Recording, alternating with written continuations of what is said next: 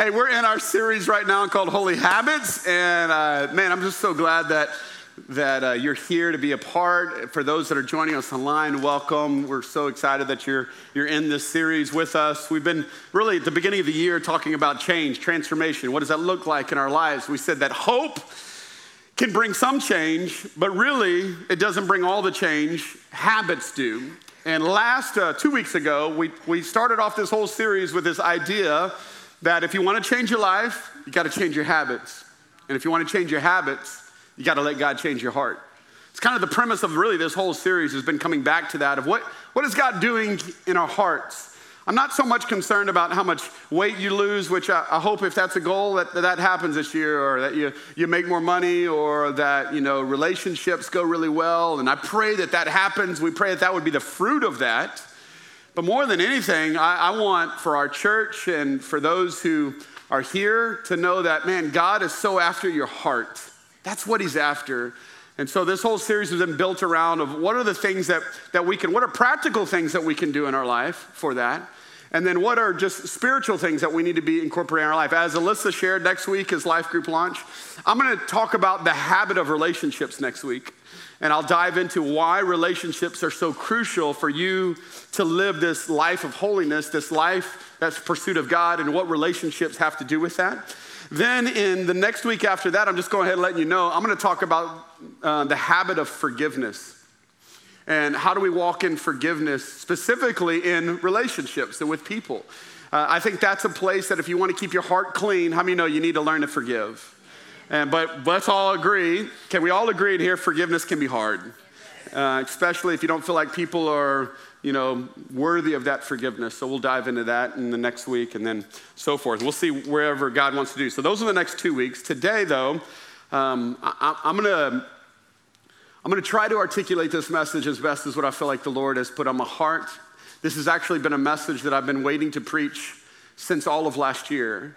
Uh, it's been something that I've been really knowing that I need to bring to our church, but I've just been waiting for the opportune time. All of this week, if you don't know, I'll, I'll give you a little bit of a sneak peek into my rhythm of sermon writing, and that is that I designate uh, I usually will be thinking about it for, you know, weeks, sometimes months ahead, just writing down things. And then I spend the week of, I, I, designate my Tuesdays. That's usually the day that I designate. Lori clears my whole calendar. She's my assistant. And I designate the whole day just to be before the Lord and just to ask Lord, Lord, what do you, what do you want to say? And I will usually write my message within a day. That's usually what it comes to. I did that this past Tuesday. I got to Tuesday night, literally into Tuesday night. I had dinner with my family, and then I told Lindsay I need to keep working on this. I started working on it more. Tuesday night, I wasn't done. Wednesday morning, I woke up. I was in early morning prayer, and then I'm like, I'm going to spend today. So I cleared my whole calendar, and Wednesday, I spent all day working on this message, Tuesday and Wednesday. And uh, Wednesday night, finally, late Wednesday night, I felt like, okay, we're, I, I think we're where God wants it to be. And I know that the enemy does not want me to share this message. I know that. I know that he uh, has, man, just battled so much in my own heart as I've started pinning this. And here's why because I think if you can begin to realize the priority and the importance of this habit in your life, it will open up your relationship with God in a way you've never experienced God. If you reject this habit and you're like, I don't think that's really for me, I'm gonna tell you what I think would happen. I think you'll stay in shame. I think you'll stay stuck. I think you will continually be in a place where you feel like God is not close to you, that He's distant from you.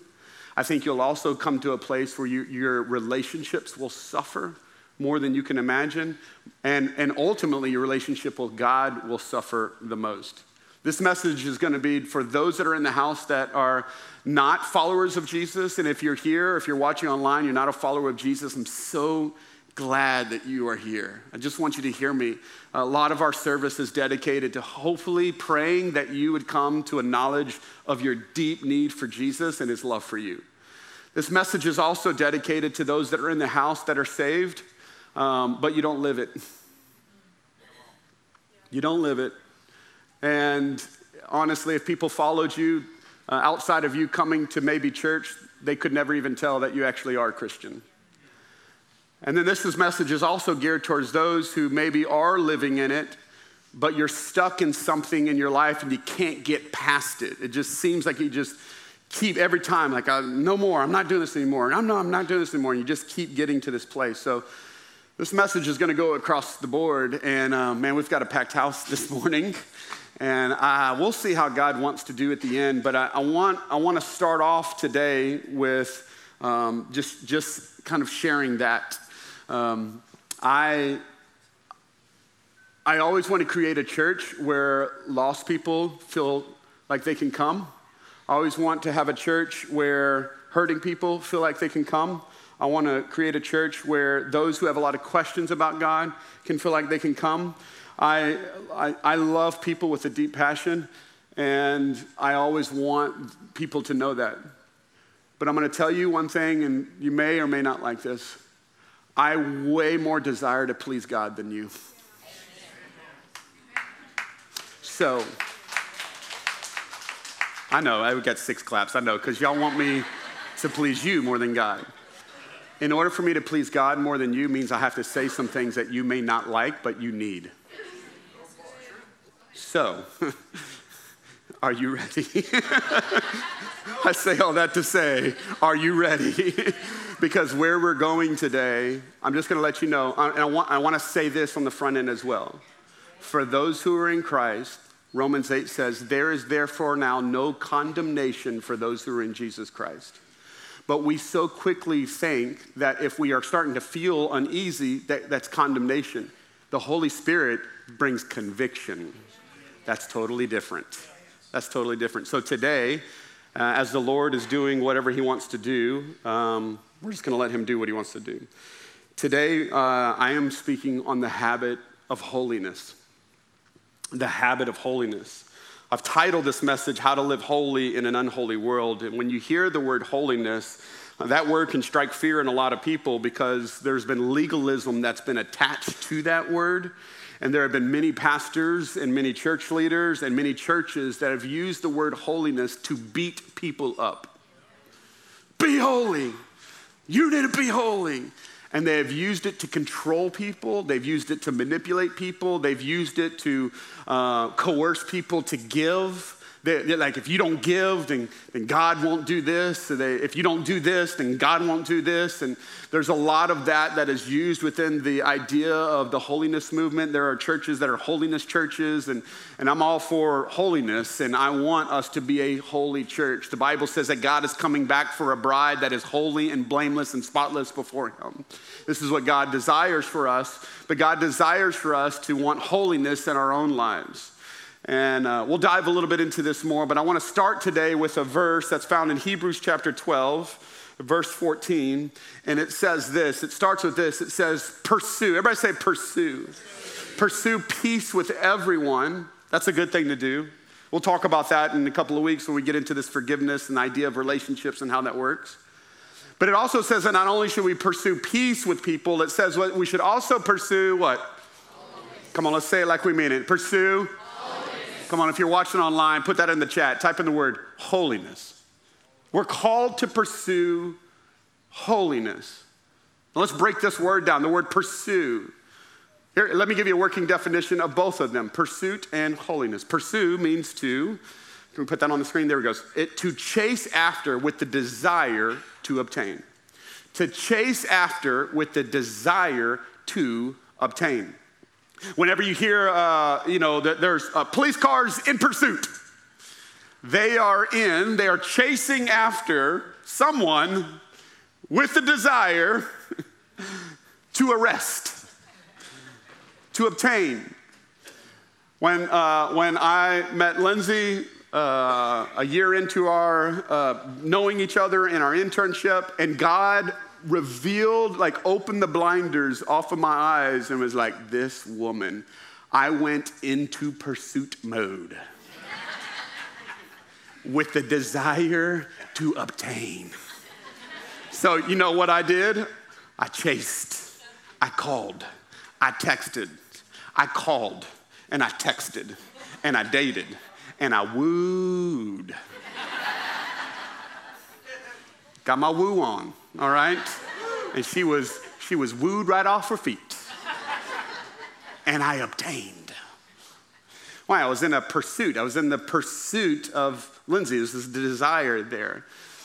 And just as much as I did that in the natural for a relationship, the writer of Hebrews is telling us that we should as well pursue, desire, chase after to obtain not just peace with people, but, but holiness.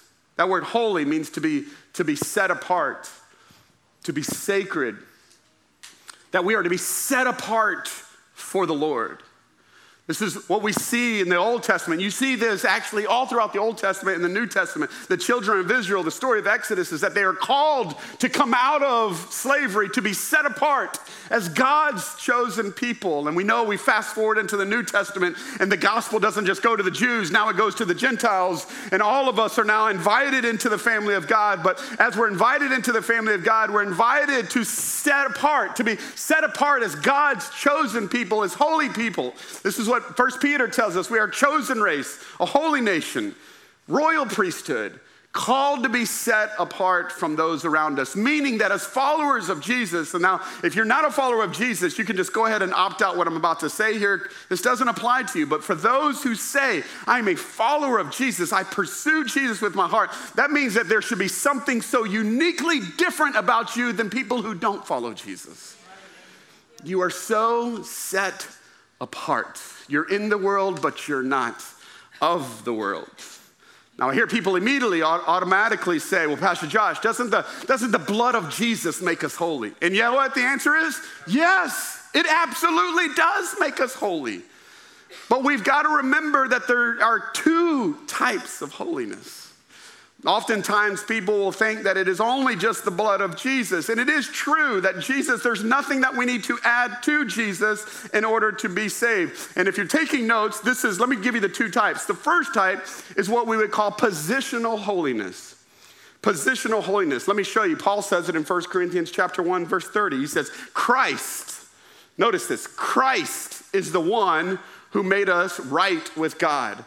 Christ not religion, not good works, not what we have done. Christ is the one who has made us right with God. This is so huge. This is the, this is the story of the gospel that you could not make yourself right with God that our sin separated us from God. But God so loved us that He sent Jesus into this world to live a life we couldn't live, to ultimately die a death that we should have paid for, to ultimately be the substitute for our sins, paid on the cross. He died and He rose again, and He has made us right. You didn't do it, I didn't do it, our good works didn't do it. Jesus and Jesus alone did it, and that is good news for you and I today. Christ has made us right, and He has made us pure and come on, pure and holy. and he has freed us from sin.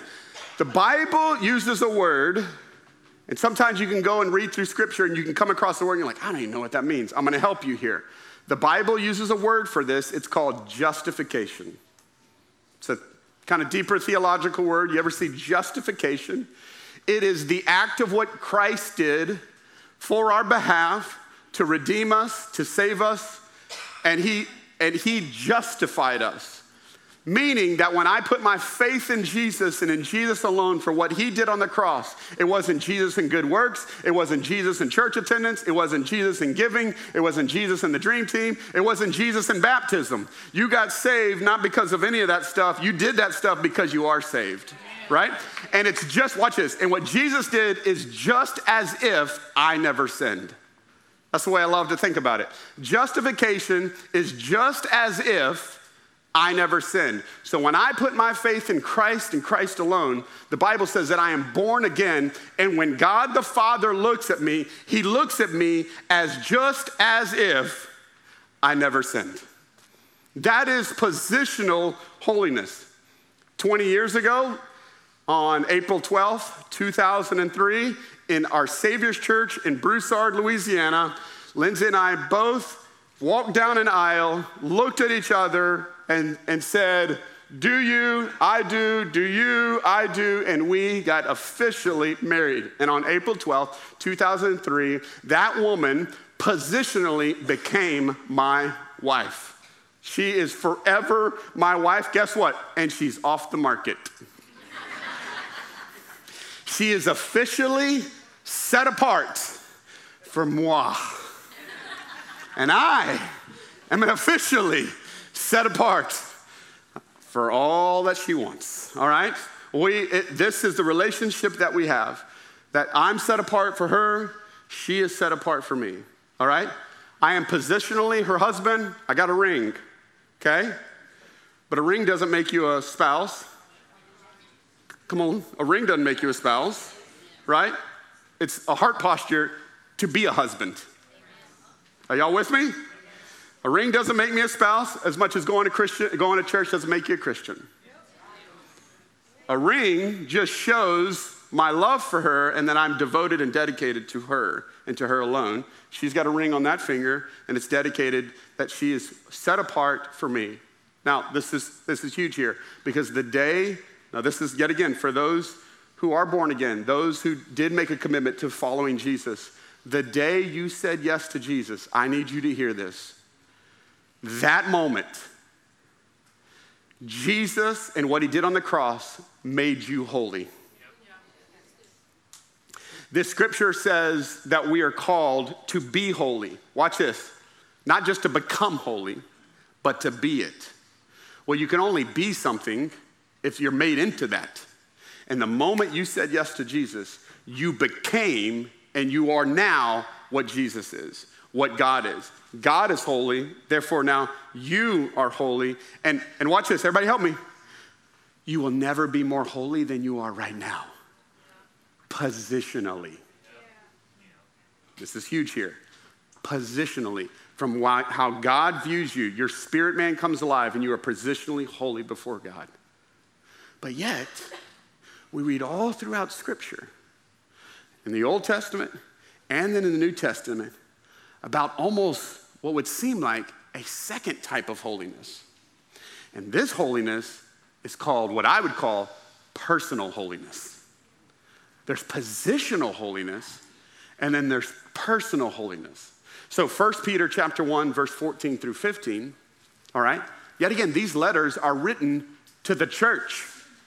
It's not written to people that don't know Jesus. These letters that I'm going to read, most of them in the New Testament, are written to Christian people, followers of Christ, people who have put their faith in Christ. And in 1 Peter, Peter says this So you must live as God's obedient children. You've said yes to God. You've set yourself apart. You are His and His alone. Hey, watch this though. Don't, come on, don't, don't slip back into your into your old ways of living, all right? To satisfy your own desires. You didn't know any better then. Okay? So, what he's saying is hey, listen, there was a moment when you said yes to Jesus, it went from a then to a now. What you were then before Jesus is you satisfied your own desires, your own soul. Your soul is made up of your mind, your will, and your emotions. All right? Your thinker, your chooser, and your feeler. And what Peter is saying, listen, you are obedient children. You've said yes to Jesus. Positionally, you are holy before Him. But you need, because now you're all Him, you need to make sure you don't slip back to the old type of lifestyle that you used to live. That's the one that you didn't know any better back in those days. Which, by the way, if you're around lost people and they act lost, don't be surprised. Man, they cuss and drink all the time. Yeah, because that's what they know. That's what they do. That's, that's who they are. It, they don't know any better.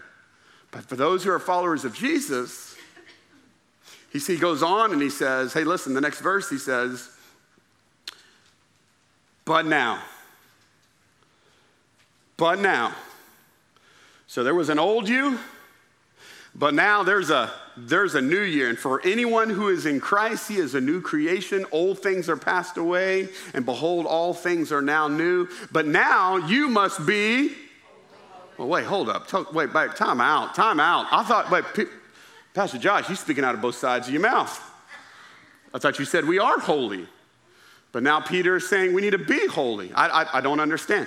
This holiness is not talking about that you need to be positionally holy, it's talking about that you need to be personally holy. That now you need to be behaviorally, practically. You need to live out of your new identity, not your old identity. You've got a new identity now, and you're going to be holy in everything you do, just as God who chose you is, holy. come on, is, holy. is, is holy. So Peter is not talking about positional holiness. He's talking about personal holiness. He's saying when you said yes to Jesus, some things should have changed. Now, I want you to imagine, okay, I'm to use our marriage a little bit as an illustration for this because I think it really helps articulate really the desire for this. I want you to imagine that Lindsay, at the end of the service, we've got all of our prayer team comes forward, and Lindsay comes forward, and she comes to the prayer team. And she says, Hey, listen, I need, to, I need y'all to really pray for me. Okay, what, what, do we need to pray for? Listen, I need you to pray for me because I, I'm really, really praying that I can be Josh's wife. Can, can you just pray for me? I really, really, really want to be Josh's wife. Can you just pray? How many know that prayer person, whoever that is, would just start laughing? What is going on? Are, are you not his wife? Well, no, I am, but like I really, really want to be. Well, wait, are you are or are you not? No, I am, but I just really would like to be his wife. Like, who is confused here? Like, what is going on? On April 12, 2003, you said that you were going to be his husband or his wife and he was going to be your husband. In that moment, you became his wife. Now watch this though. So that kind of doesn't seem to make sense. But if she came to the prayer people and said, "Hey, can you pray for me?" how can we pray for you? I really, really, really just want to be a better wife for Josh. There are some things in my heart that I know that are hurting our relationship. And I know we're married, but man, I want to be a better wife for him so our marriage gets even better and better and better. How many know? Now that makes sense. Everybody? Shake your head if you're following with me so far. Everybody good? Okay, all right. I know I know we're getting a little, we're getting, we're getting into some, some areas where people can get some real confusion there. Now, watch this. April 12, 2003, she became my wife. That is justification. Okay? She was declared my wife. Lindsay will not be more my wife 20 years later than she is my wife currently, right now. Y'all with me? She is my wife. Watch this. But she can be a better one, and I can be a better husband. That's called, ready? sanctification. That's the Bible's term for it sanctification. What, what is sanctification? It's a big word, I know. Sanctification is you becoming more and more like Jesus. Now, let's all be honest here, okay? And I'm gonna be straight up honest with you myself. When you said yes to Jesus, when you heard the gospel and the invitation for you to give your life to Jesus, and you thought about your life, you're like, man, my life apart from Jesus is terrible, and man, just where I'm at, and man, I need a Savior, and I don't only just want to be saved from my sins, man, I want to love Jesus with all my heart. And you said yes, that was an amazing day, or amazing week, or whatever that time frame was when you put your faith and surrendered and trust into Him, and you became one of God's own. But let's be really, really honest here. How many of you still had some stinking thinking? Okay, so there's three people in here. Everybody else, go ahead and take your halo off right now for a moment. I'll call you out right now. All right, listen, I will call. No, we, listen, how many, you, your, your mind still needed to be washed a little bit. You still had some nasty thoughts in there. You still struggle with some stuff. You still clicked on some things you shouldn't be clicking on. You were scrolling through stuff that you're like, I probably shouldn't be. If Jesus was here, I don't think he would like that. We just keep on scrolling. We keep on scrolling. You, you've done some things. Anybody in here? I know I've done some things. Anybody said some things you regretted? Anybody done some things you regretted? Anybody want to put your week this week up here on the screen so everybody watches it and let's let's us debate on if you're like Jesus. No, of course not. Nobody does. You know why? Because all of us, all of us, all of us, myself included, need to be sanctified. And guess what? You say, well, at what point will I be like done? When you die. Welcome to the family. All right, so when do I become like Jesus? When you see him. So, everybody listen. Positional holiness is about birth, personal holiness is about growth. And we get these things so mixed up sometimes. So I'm going to tell you because here's where we here's here's where our our generation, our nation, our world, but man, so much of it is at odds right now, which is that hey, God loves me. God loves me. So, so if he loves me, then he should just take me as I am. And I, I, God loves me. I, he's got grace. You talk about grace all the time. And that is all true. And he does absolutely, incredibly love you. And he's got incredible grace for you. And because you're a part of his family and you have said yes to Jesus, then yes, he desires that more than anything. But listen, when he caught the woman that was in the middle of adultery, he looked at her and said, You are forgiven. Positionally, you are forgiven. You are forgiven. But then he says, And go sin no more. That's personally. Y'all with me? So, positionally, yes, you are forgiven freely, holy, but listen, don't go keep living that way. And we've got some people that have bought in to this idea that if I am positionally born again before Jesus, I can somehow, though, not have to live the other part. So, let's read 1 Thessalonians. Everybody still with me? Okay, all right. 1 Thessalonians chapter 4, the Apostle Paul says it this way. Yet again, a letter written to believers. And let me pause right here and just say this. Do you know the people who love Jesus the most and were most attracted to him? Lost people. You know the people who were mad at Jesus the most? Religious people. So today, I may be offending some religious people in this room. Because Jesus, if there's anyone he was the hardest on, it was people who claimed to love God but didn't live like him.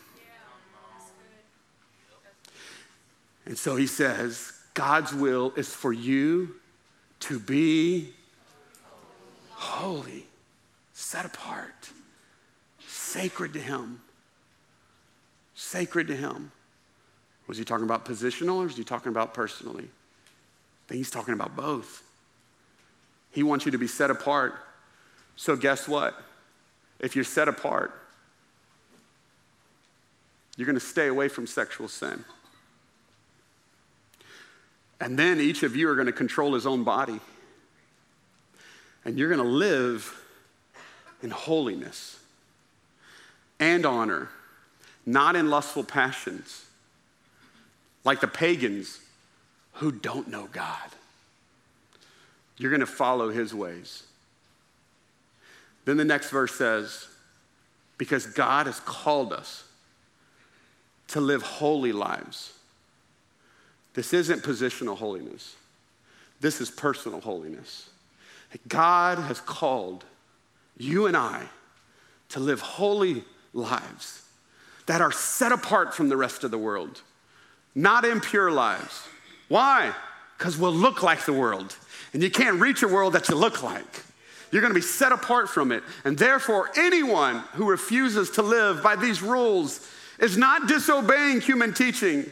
And listen, if you walk out of here and you are so mad at me, I want you to hear me, and you are so mad at me, this scripture says you're not disobeying what I'm saying, you're rejecting God, who gives his Holy Spirit to you. I want you to imagine back again, April 12th, 2003, Broussard, Louisiana. Lindsay and I are standing at the altar. I'm saying, Baby, I love you with all of my heart. I sang a song on our, on our wedding. Y'all want to hear it? Y'all want to hear it? I ain't playing it. Forget that. But I did do it. Huh? I wrote, yeah. Oh, oh, that's, that's another level. I wrote the song, then I sang it.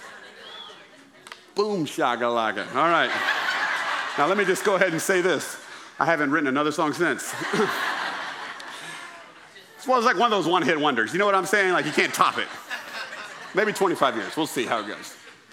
So, April 12th, I'm standing on that stage looking at this beautiful woman that I have been chasing after, texting, calling, wooing. This is the moment. Standing there, Pastor Bubba's there, Pastor Jacob's there. We got four or 500 people in the audience. And I make this declaration to her I do, I do, I'll always love you. That was my song, by the way. She's over here. I do. I want you to imagine. She goes, wait, wait, hold up, time out, Pastor Bubba, hold on, hold on, hold on. Um, can I add one thing though? Um, Josh, I love you. I want to give everything to you. But see, I had this boyfriend. Uh, Jack and I are really close, and he, uh, man, I would it be possible? Listen, I'm all yours, but w- would it just be possible one night a month? me and Jack get to go spend the night together.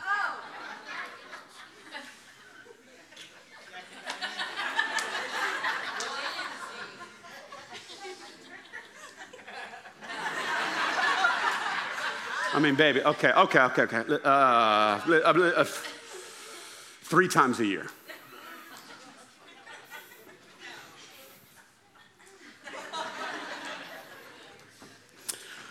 okay, one time a year. 364 days, baby, are all yours. But one night, just, just one.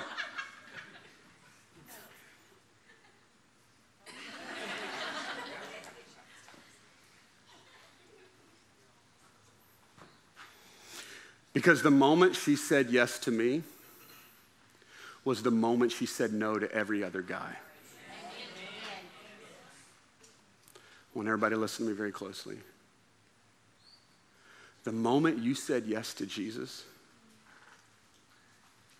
was the moment you said no to your sin, your selfishness, your desires, your flesh, your soul, your wants, your sexual needs, you said yes to Jesus, and Jesus gets to control all of that now. And he, listen, if he gave his life, the Bible says that he was so torn up, he was so beaten, he was so scourged that he didn't even look like a man.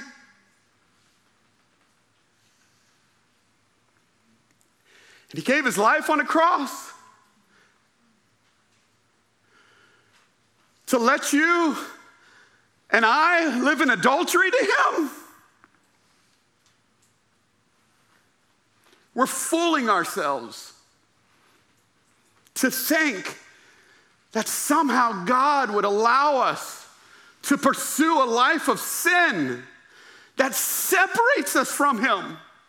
And somehow He blesses it when He says, I can't bless what I came to die for. I gave my life for this. And I gave my life for you. And you want the benefits of heaven, but you also want to do your own thing. We live in a day and age where people have customized Christianity. We have casual Christians who want heaven but want sex, who want God but want to do their own thing, who, who, who want to walk into church and lift hands and have holy hands and have the presence of God on your life, but then literally walk out the door and go, but I'll do whatever I want the rest of the week. You don't get to do that. And I'm calling myself to this. Listen, I'm calling myself to this as much as to everybody in here because we bought into a lie that there are different grades of sin. Small sins, you know, lying here or there, a little, you know, little, a little clicking on a porn website here or there, a little something. I, at least I didn't commit adultery. But listen to me. Sin is sin. There's no measure of big or small. Sin is sin, and sin separates us from God. And so we can't even let the smallest of things into our life and us to be okay with that. And there are religious people who look down at people who are living an immoral lifestyle or living a sexual lifestyle that is not of God or living with, a, living with their boyfriend or smoking or have an addiction to drugs. And there are religious people who sit in a seat and judge all those people why they themselves are living in sin by judging and pride and gossip. And God says, I am just as upset about that I'm heartbroken for that as I am anything else. And I want you to hear me. Here's the beauty of it all, though, because positionally we are holy before the Lord. So when God looks at us, He sees us not with our, our stains and our wrinkles, but, but He knows that positionally, personally, there's still a deep work that He's trying to do in our hearts. And I don't know about y'all, but I want the blessings of God that scripture says we pursue holiness. Why? So we can see God. Why do we need to see God? Because if you can't see Him, you can't know Him. And if you can't know Him, you can't become like Him. It starts with us saying, God, I know my spirit's made right before you, but my soul, my mind, my thinking, my choosing, my decisions, they've been, they've been controlled by me, my flesh. Because you're made up of three parts. You've got spirit, soul, and body. God has made your spirit come alive, but then your soul and your body, guess what? That has to come in alignment. And so Isaiah says this Woe to those who call evil good.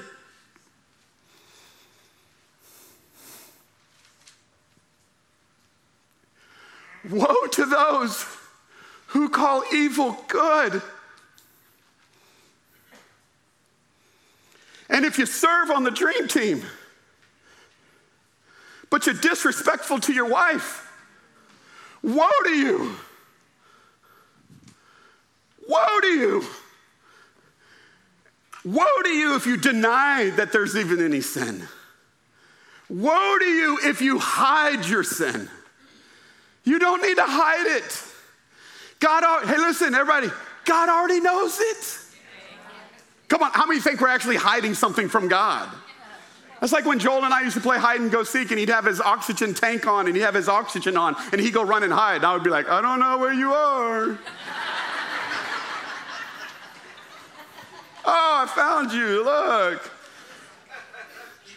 At the beginning, when God, when Adam and sin both sinned, and God says, Adam, where are you? Listen to me.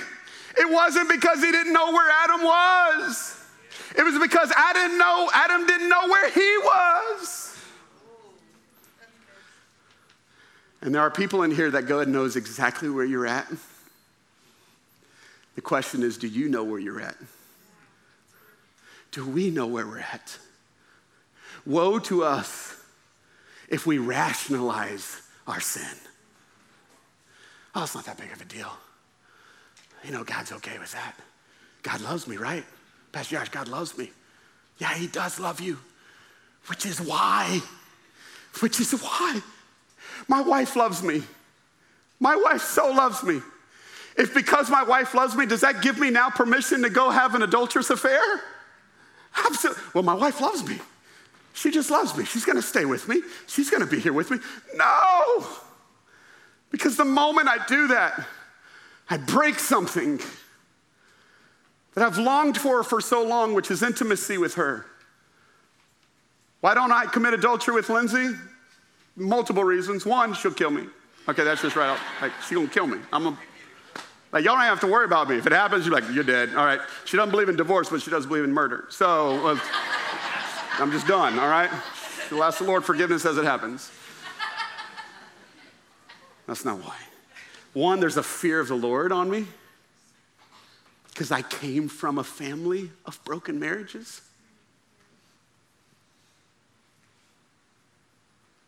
And I saw what it did to my family. So I'm going to fight for this. Because I don't want my kids to have to live through that. And there's many in this room that know what that feels like. But I'm going to tell you my greatest reason why I don't go sleeping around with other women. And it's not because there maybe is not desires that spur up. But because I love this woman with all of my heart, and more than anything, I want us to continue to stay intimate with one another. Not intimate just sexually, intimate where I have her heart. Because the moment that I do that is the moment I lose intimacy with her. Why do we pursue holiness in all areas of our life? Because I want to continue to have intimacy with Jesus. So many people say, Man, I don't, Pastor Josh, I just don't feel God. I don't feel God. Well, the Bible says sin separates us from God. So, yes, we are positionally holy before the Lord, and God sees us as holy before Him, and we are blameless before Him. But we know that there's things that are in our life that are not right with Him, and it doesn't draw me away from Him. Come on, it draws me to Him. draws me to come to Him and go, God, I see this that's in my life. When men and women in Scripture encountered the presence of God, I want you to hear me. The scripture that, that Alyssa just read earlier, the, or, or that she referenced, Isaiah, when Isaiah stood before the presence of God, the Bible says that he saw all of the angels going around the throne of God, and they were not crying, Love, love, love, grace, grace, grace, forgiveness, forgiveness, forgiveness. They were crying, Holy, holy, holy is the Lord. And the Bible says that Isaiah literally says this it says, when Isaiah was in the presence of God, he didn't stand in the presence of God go, man, this is cool. This is so cool. Look at this. God, man, you're awesome. The Bible says that Isaiah, can we put that, do we have that scripture? I don't even know if I have the scripture. Do I have it? Isaiah 6? Yeah. Then Isaiah says, everybody, let's say it. Come on, say it again. Woe is me, for I am ruined. And I could walk you through passages and passages. You go, oh, that's Old Testament. I could walk you through countless scriptures in New Testament. When John was on the island of Patmos and the Spirit of God came on the island, he said, Woe is me. When Peter saw Jesus for who he was, Peter said, he got down on his knees and he says, Man, I am a man that is unclean before you. When people encountered the presence of God, guess what? Exposed things in their own heart that was not good, but that was bad, but it was beautiful because it was in front of God. And he didn't see me as a sinner, he saw me as a saint, but he welcomes me and he says, Get up, my son. Get up, my son. Let's go again. Let's go again. Woe is me, for I am a man of unclean lips. And if you know this story, then God takes. The, the angel takes the, the, the sapphire, uh, uh, the, the sword, and puts it on his tongue and makes him clean again. And I'm so grateful how many grateful that when we expose our, our sinfulness to the Lord, He doesn't shy away from us, He draws us in. And He says, I have grace for this and I have mercy for this. So, how do we live holy in an unholy world? Number one, we live with a healthy fear of God. 2 Corinthians 7 1, let us cleanse ourselves from everything that can defile our body and our spirit. Let us work towards complete holiness because we, everybody help me, because we, because we fear God. Now, I'm gonna, yet again, this is another one of those things that is way uh, wrongly preached. Many people think the fear of God is the fright of God. I'm just so scared of God. What is He gonna do to me?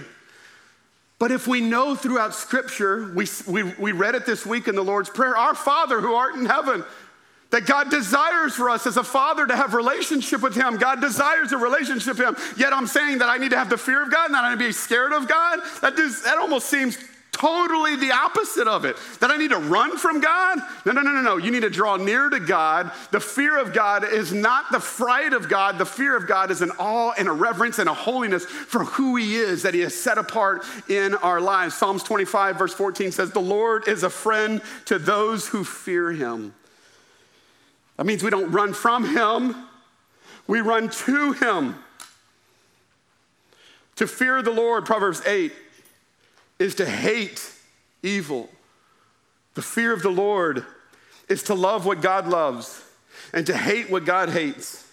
And what is important to him because important to us. And I'm just going to say this because it's scriptural. And at the end of the day, I just got to please the Lord. What concerns me more than anything is when we yet again, as Isaiah said, are calling evil good and good evil. And there's going to be a moment where we stand and have to call evil evil and call good good. But we live in a culture where if you do that, you are immediately canceled.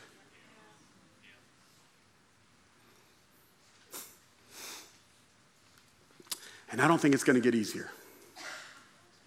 I think it's actually going to get incredibly harder. And the only way that you can stand for righteousness, now that doesn't mean, yet again, I don't stand for righteousness in such a way that it pushes lost people away. I hope I stand for righteousness like Jesus and it draws unrighteous to me. And that people who are lost and broken don't run from me because they feel judged, but they run to me. They run to Jesus because they feel his love and his grace and his mercy that is there. But yet, God has a standard within that, and it's important for us to understand that standard. What's important to him needs to become important to us. And the moment that we say, like, ah, we'll just do what we want to do, YOLO, it's my own life, I can do what I want to do, that's a dangerous place. Because last time I checked, you are not your own. God made you. He created you. He designed you. He called you. He freed you. He delivered you. He helped you. Anybody with me today? It is Him and it is Him alone. But we get to partner with what God is doing. And so we just have a holy um, reverent fear of God. Number two, we submit to the Word of God. The moment people start throwing the Bible out, get scared. Get scared. And we've got a culture right now that's like, that's an old, antiquated book. It's, you know, it's outdated. It needs to catch up with the times. Listen, it don't need to catch up with no times. We need to catch up with it. We need to hear what God's word has to say, and we need to submit our life to what God's word has to say. This isn't a buffet. You don't get to cherry pick the, the, the scriptures that you want to listen to and you want to obey and throw out the ones you don't. You don't get to do that. I don't get to do that. We don't get to go to scripture and go, well, I don't like that part. Can I just kind of like cut that? Let's see if I can just, I'm going to take that one out and uh, cut, uh, I don't like that one there. Love, oh, I love that one. Heaven, oh, I love that one. Grace, yes, I love that one. Oh, holiness. Ooh, uh, death itself. Ah. The moment that you said yes, if you're married in here, you said yes to your spouse, was the moment you said no to everything else. And this scripture I love because God's word says that Christ's uh, love for the church is similar to uh, a husband's love for his wife uses that correlation in Ephesians 5 25 to 27. It says, Just as Christ loved the church and gave himself up for her, gave himself for her. to, why did he do that? Why did he give himself to the cross and to resurrection? Why did he do that? To make her holy. Because he knew that we could not be holy on ourselves. So he came and did what we could not do. And so, positionally, yes, we are holy before him. But watch this. Now, cleansing her Another scripture, if you, uh, if you read a different translation, it says sanctifying her. There's that word, sanctification. Sanctifying her, making her like Jesus. How does it do it? By the washing of water.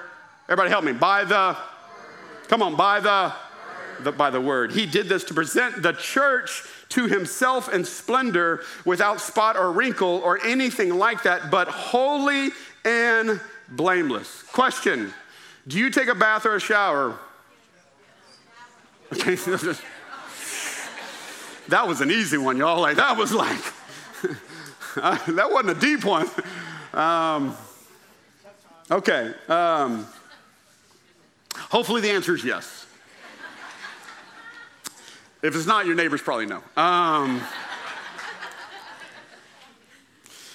so that is not just a physical question.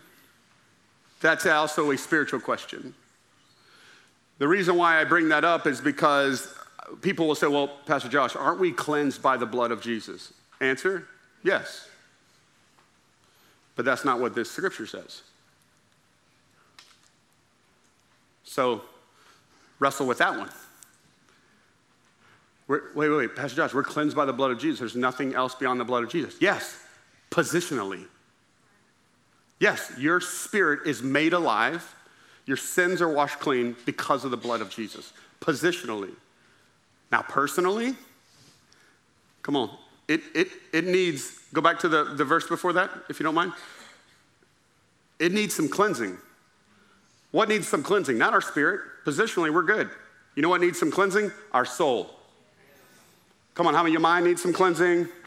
Flesh needs some cleansing. Some decision makers need some cleansing, and it, it gets cleansed by the word. The word is what does the cleansing. So let me put it this way we are justified by uh, the Holy Spirit, our spirits are justified, but we're sanctified in our souls. And so the Holy Spirit comes along, and that, that's a part of what He does. And when you submit to the Word of God, it doesn't just inform you, I mean, no, it transforms you. We read the scriptures, it's like a mirror, and it begins to reflect things in my life. And so whatever you think in your life, you're like, ah, I, I, this is what I think I should do. Go to the scripture and see what God's word has to say. This is why we want to be people of prayer and people of God's word because, because it takes the lies that you have believed and it begins to put it to God's truth. And the moment that you disregard God's truth is the moment that you live on your truth. And how many of you have ever heard people say, well, that's my truth? How many know just because it's your truth, don't make it true? Because, by the way, there's only one truth, one life, and his name is Jesus. So we got to get into the Word of God. If we want to, if we want to live holy in an unholy, an unholy world, you've got to get into God's Word. You've got to get into it. You've got to let this speak into your life. Number three, you got to walk with the Spirit of God. You got to walk with the Spirit of God. Galatians 5, 16 through 25. So I say, walk by the Spirit and you will not gratify the desires of the flesh. Since we live by the Spirit, let us keep in step with the Spirit. Now, I want you to understand this is so huge right here. How do I overcome sin habits that are in my life that I want to break? Notice, notice that Paul does not tell us that we should go and stop sinning. If you don't want to satisfy the desires of your flesh, just stop it. Stop it. Quit it. Just quit it. Have y'all ever tried to focus on quitting something? It's like telling somebody like, don't look over there. And they're like, what? Why don't I look over there? Stop looking over there. Just stop it. Oh, no, no. Why are telling me to not look? Just quit it. Like, you don't do that. You know what you do? Hey, it's like children. You know what you do? You distract them. You say, come on over here. Come look over here. And guess what? When you come over there, it gets them away from here. Hey, watch this. How do you live holy? You walk by the Spirit. You say, Holy Spirit, what do you want to do? And watch this. The Spirit leads you out of filth. The Spirit leads you out of addictions. The Spirit leads you into change. You don't change yourself. If you could, you would have. You can't. How many know you focus on trying to change? You just get worse. Like, I ain't drinking anymore. I ain't drinking anymore. Next week, you got a booze fest. Okay? It's like, what's going on? Why? Because you can't do it. So you're going to get into God's word, you let God's word just begin to start speaking to you, and then you're going to wake up every morning. You're literally going to wake up every morning and go, God, whatever your spirit wants me to do today, I want to be led by your spirit. You're not focusing on the bad, you're focusing on Jesus. You're focusing on the spirit of God. Lead me today, help me today, guide me today, walk with me today. May I walk in relationship with you. Because watch, watch, this is huge here. Because it's not about behavior modification, it's about spiritual transformation, and spiritual transformation only happens happens when you walk with the Spirit. He invites you. Watch this, it's so cool. Jesus comes to you and says, Hey, we got to deal with this. I love how so good God is. We got to deal with this because what you're doing is killing you. And we got to deal with this. And if you'll be humble enough to say, God, help me deal with this, watch this, then God invites you into intimate relationship with Him. Remember, it's not rules, it's not try harder, it's not do more, it's come to me and I'll fix this. Come to me and I'll help you. Come to me and you'll get delivered of that. Come to me, but how many know we got to come? We got to we got to take some steps. We got to keep in step with the Holy Spirit. Everybody getting me? Yes. Number four, we got to receive the grace of God. Titus 2 11 through 14. For the grace of God has been revealed, bringing salvation to all people. That's positional holiness. I'm saved because of the grace of God. And now, because you're saved because of the grace of God, And we are now instructed, because I'm a follower of Jesus, to turn from godless living and sinful pleasures. So I'm grateful for the grace of God that saved me. But now the grace of God says, hey, guess what? I not only saved you, I'm now going to change you. And let, let's, let's read the rest of the verse. And we should live in this evil world with wisdom, righteousness, and, come on, and it's all about relationship, y'all. I want you to hear me. God is not trying to condemn you to change, He's inviting you to change. Devotion to God. Devotion to God. While we look forward with the hope to that wonderful day when the glory of our God and Savior Christ Jesus will be revealed.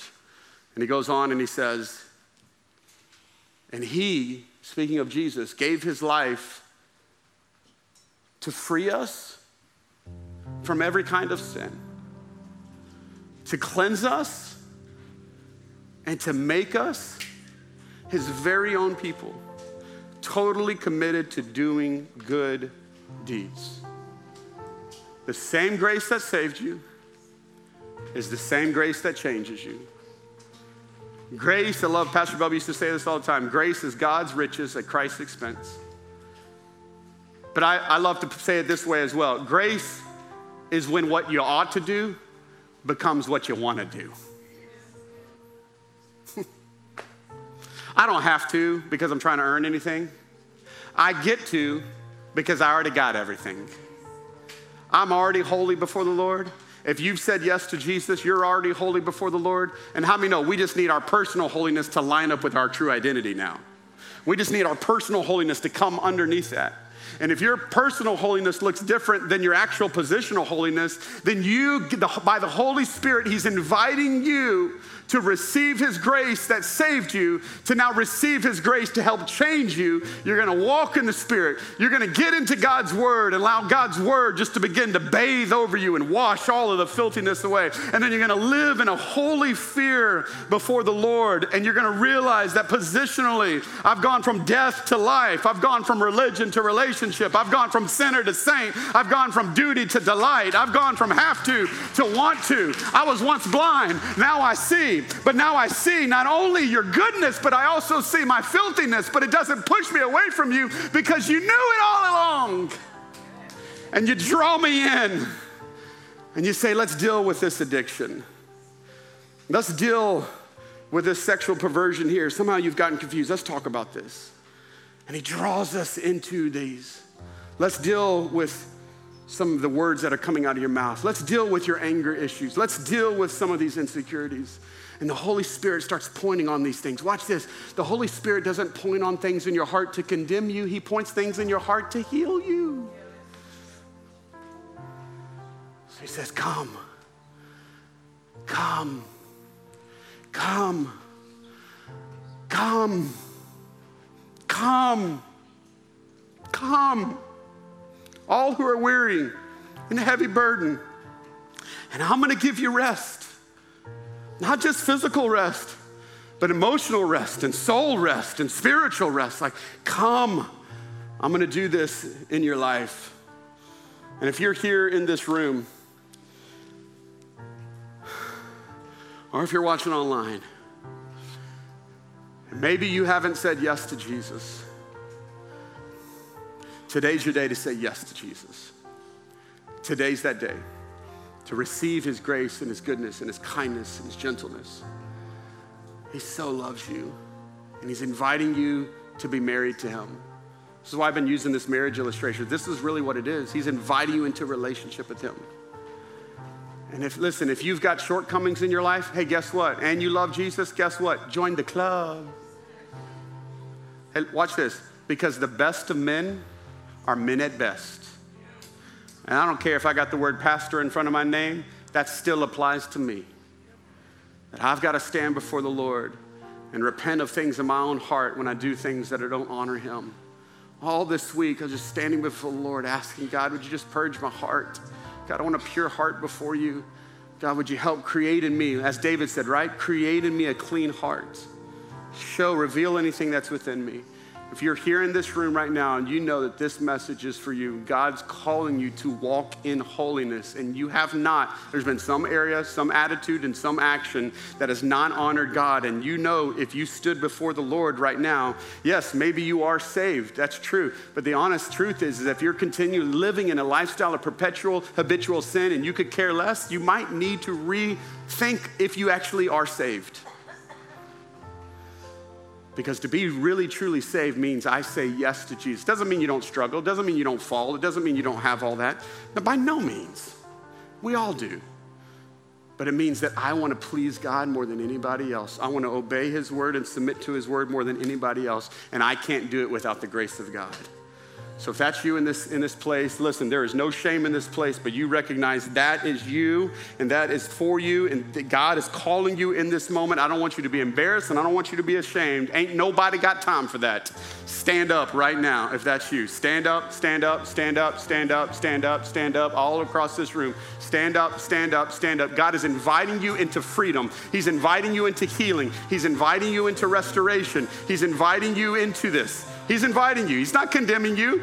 There may be some conviction there, but he's calling you into this because he sees what you're doing and he knows that it's hurting your relationship with God today. If that's you standing up all across this room, would you just lift your hands all across this room? And I'm going to invite just our prayer team, our staff, or different people just to go around this room right now, just to go find someone in this room. Just begin to go pray. Just begin to pray. Just begin to pray. Actually, if that's you, I want you to come forward. You come stand out. Step out. Come on. Come on. Step out. Step out. Step out. Come on. Come forward. Come forward. Come forward, come forward, come forward, come forward, come forward. If that's you, come on, come on, come on, come on. I know we got a packed house, but you can come. We want to pray with you.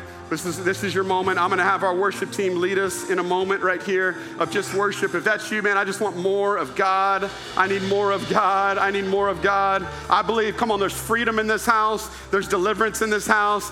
You may have to step out. Listen, you ain't embarrassing anything. God knows. God knows. God knows.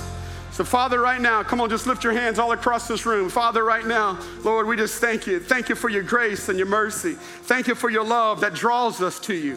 You draws us to you. God, thank you, Lord, that we want to walk in a place of holiness before you. God, we want to walk in purity before you. God, we want to walk in pursuit of you. Lord, we thank you that your spirit and your word and your grace gives us the ability to walk into that today. So, God, I pray over your people, Lord, that you would begin to just release freedom in their life, freedom in their life.